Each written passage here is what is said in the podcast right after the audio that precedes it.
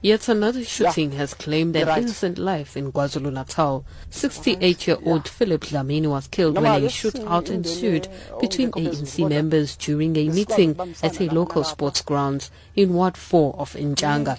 Skhumbuzo Dlamini says they're devastated by his uncle's death. ngela ekhaya ngafika impela ukuthi ayi akasekho baba He says he feels very hurt that ah, his uncle has passed on. I don't know how he got to be at the meeting because he had never attended these meetings before and now he's been killed, he says. ekhaya ngaso sonke isikhathi ngoba u- akasasebenzi usethatha impesheni ANC supporters were meeting at a local sports ground while other party members nominated their candidates for the local government elections a few kilometers away at a local community hall. It's alleged the trouble started when security of a local ANC official drove by the sports grounds, resulting in an altercation with the people at the meeting. A shooting ensued, leaving a security guard and Dlamini dead. About three other people were wounded.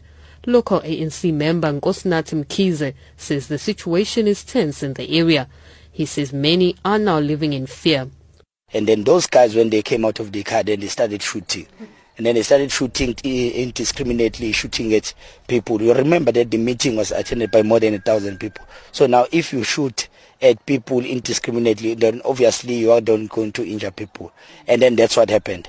And then during that mist, and then some other four cars came in and then they started shooting. So now they were assisting these people who were the occupants of this car. So now we believe that there was a motive in, in that. The ward was one of the flashpoints in the run-up to the provincial ANC and eThekwini regional conferences.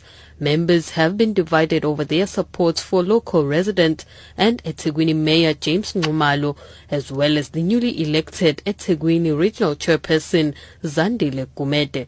The ANC's eThekwini regional secretary Bheki Ntuli says they cannot say at this stage whether the shooting is linked to the problems that have been plaguing the area and that they are relying on police to conduct a thorough investigation into the incident. However, Ntuli says they will also be engaging their alliance partners, the SACP, on the instability in Ward 4. We were aware as well that there was a problem in the ward because one member of the PEC was shot just before the ward conference. But we are not saying the issues are related. We are just waiting for the police to do a thorough investigation on both events, whether they were politically motivated or whether they are related or not.